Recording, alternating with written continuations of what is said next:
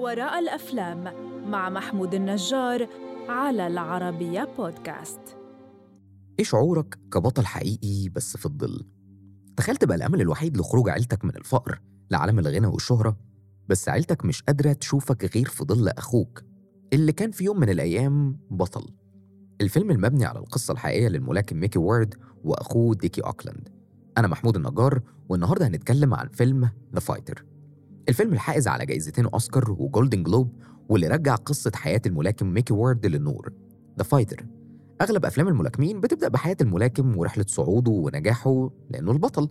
بس في القصة دي البطل في الظل لدرجة إنك من أول ما تبدأ الفيلم هتفكر إن بطل القصة هو ديكي أوكلاند واللي بيقوم بدور كريستيان بيل. بس في الحقيقة إحنا هنا عشان نتكلم عن ميكي وارد واللي بيلعب دوره مارك ويلبرج المخرج ديفيد راسل عايزك تاخد بالك طول الوقت من قد إيه إحنا قدام قصة بطل في الظل. فبيبدأ الفيلم بمقابلة مع ديكي أوكلاند وديكي بيقول للي بيعمل المقابلة معاه فين ميكي؟ أنا اتقال لي إن هو هيحضر معايا. وهنا بيظهر ميكي وورد كتابع لأخوه ديكي. ديكي كان بطل واعد فعلا بطل واعد كفاية لأن ميكي معيشه في الظل. كان بطل لدرجة إن أمه عمرها ما قدرت تشوف في ميكي أخوه اللي شافته فيه لغاية ما ديكي عرف طريق الإدمان اللي مهما حاول يبعد عنه ما بيقدرش. وما بيقدرش لدرجة إن هو بينسى يدرب أخوه اللي عنده مباراة ملاكمة مهمة جدا. ورغم إنه مدرب تاني بيحاول إن هو يساعده أمه بتحاول تمنعه علشان ما حدش يقدر يدرب ميكي غير بطلها وابنها الكبير ديكي. في بداية الفيلم عموما بنعرف إن HBO بيصوروا فيلم وثائقي عن حياة ديكي أوكلاند اللي بالمناسبة فيلم حقيقي. فبنفكر إننا قدام فيلم بيتوج البطل. بس الحقيقة الفيلم ده عن رحلة إدمانه. وعن إزاي إدمانه دمر تاريخ بطل زي ديكي أوكلاند. الفيلم الوثائقي ده اسمه High on Crack Street وبيوثق حياة ثلاث أشخاص من نفس مدينة ديكي وميكي وإزاي الإدمان دمر حياتهم.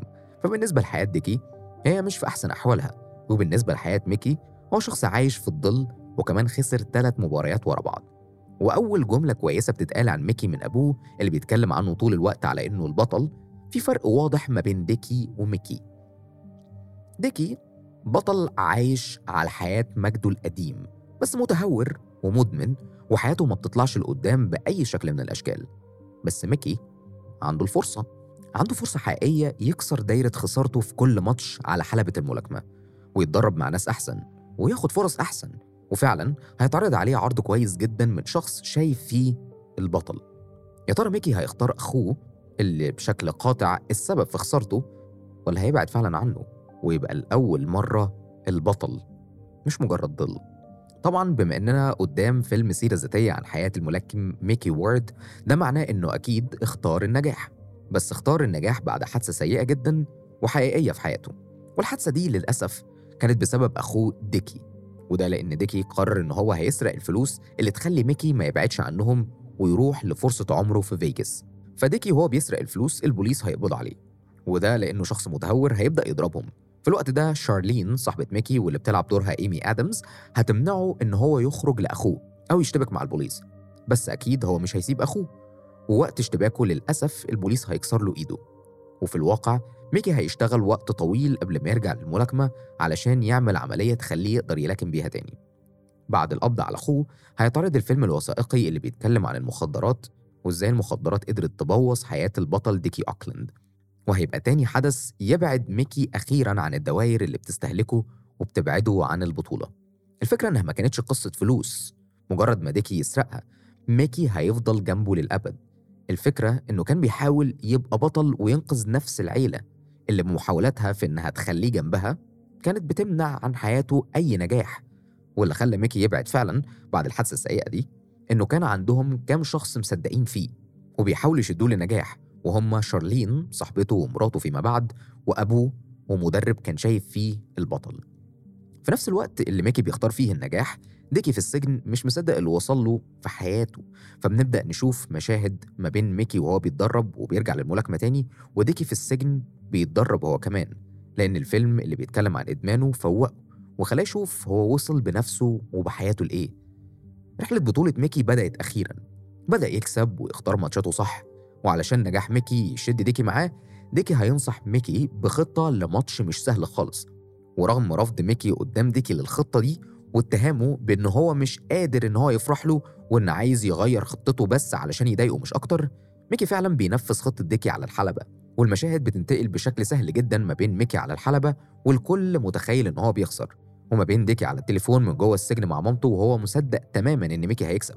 ولحظة النصر لحظة المخرج اختار ترتيبها كويس جدا وحط تفاعل الجمهور حوالين حلبة الملاكمة جنب مشاهد شعور النجاح جوه السجن. وهنا ميكي رسميا بقى بينافس على لقب مهم ووصله للبطولة.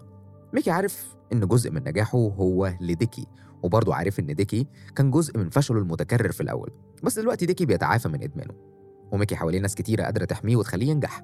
فهيبقى إيه شكل النجاح الحقيقي اللي ممكن يحققه الاتنين سوا؟ الحقيقة اتحاد الاتنين سوا مش هيحصل بالساهل وديكي يحتاج إن هو يقنع كل اللي حواليه سواء إذا كانت شارلين أو كليف المدرب بتاعه أو حتى مدير أعماله بإن هو موجود دلوقتي بس علشان ميكي يحقق اللي ديكي ما قدرش يحققه. وفي مشهد جميل جدا ما بين شارلين وديكي شارلين بتقول له إن هو خطر على أخوه وإن هو مدمن وإنه ما يستحقش الفرصة دي. فديكي بيواجهها بحياتها وفشلها في كليتها وبإن هي كمان بتحاول إنها تعمل حاجة صح. ليه ما تقبلوش؟ ليه ما تقبلش وجوده جنب أخوه ومحاولته الأخيرة إن هو يبقى شخص كويس زيها وزي ميكي؟ والمشهد ده بيكلمنا لتاني مرة جوه الفيلم عن قد إيه مهم البني آدم ياخد فرصة فرصة واحدة مع ناس بتحبه وعايزاه ينجح. فرصة واحدة ينجح فيها لأن الفرصة دي حولت ميكي وورد من شخص مهزوم لبطل والفرصة دي حولت حياة ديكي وبطل إدمان والفرصة دي هتعمل حياة مستقرة لديكي وشارلين. الفيلم عموما ركز على فكرة الفرصة التانية. وتصحيح الاختيارات. أكتر ما ركز على قصة بطل.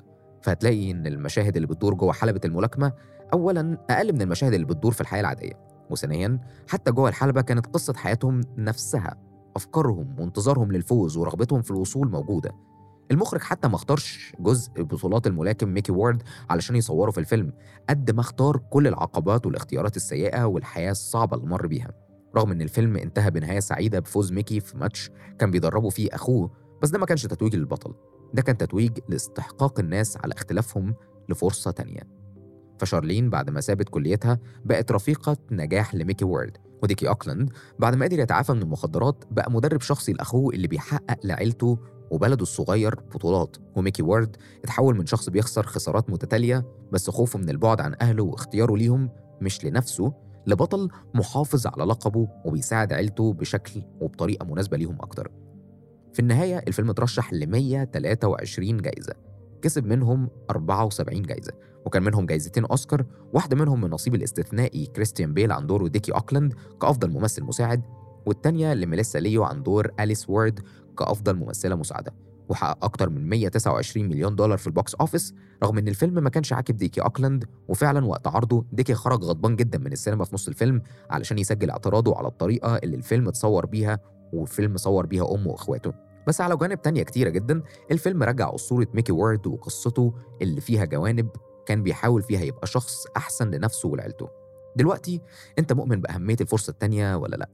ولو كنت مكان ميكي ما كنتش هتسمح لنفس العيلة اللي في ظروف مختلفة كانت سبب تأخيرك بأي مساحة تانية؟ هستنى رأيك واستناني الحلقة اللي جاية في حلقة جديدة من بودكاست ما وراء الأفلام علشان نحكي عن ما وراء فيلم جديد بمنظور مختلف منظور ما وراء الأفلام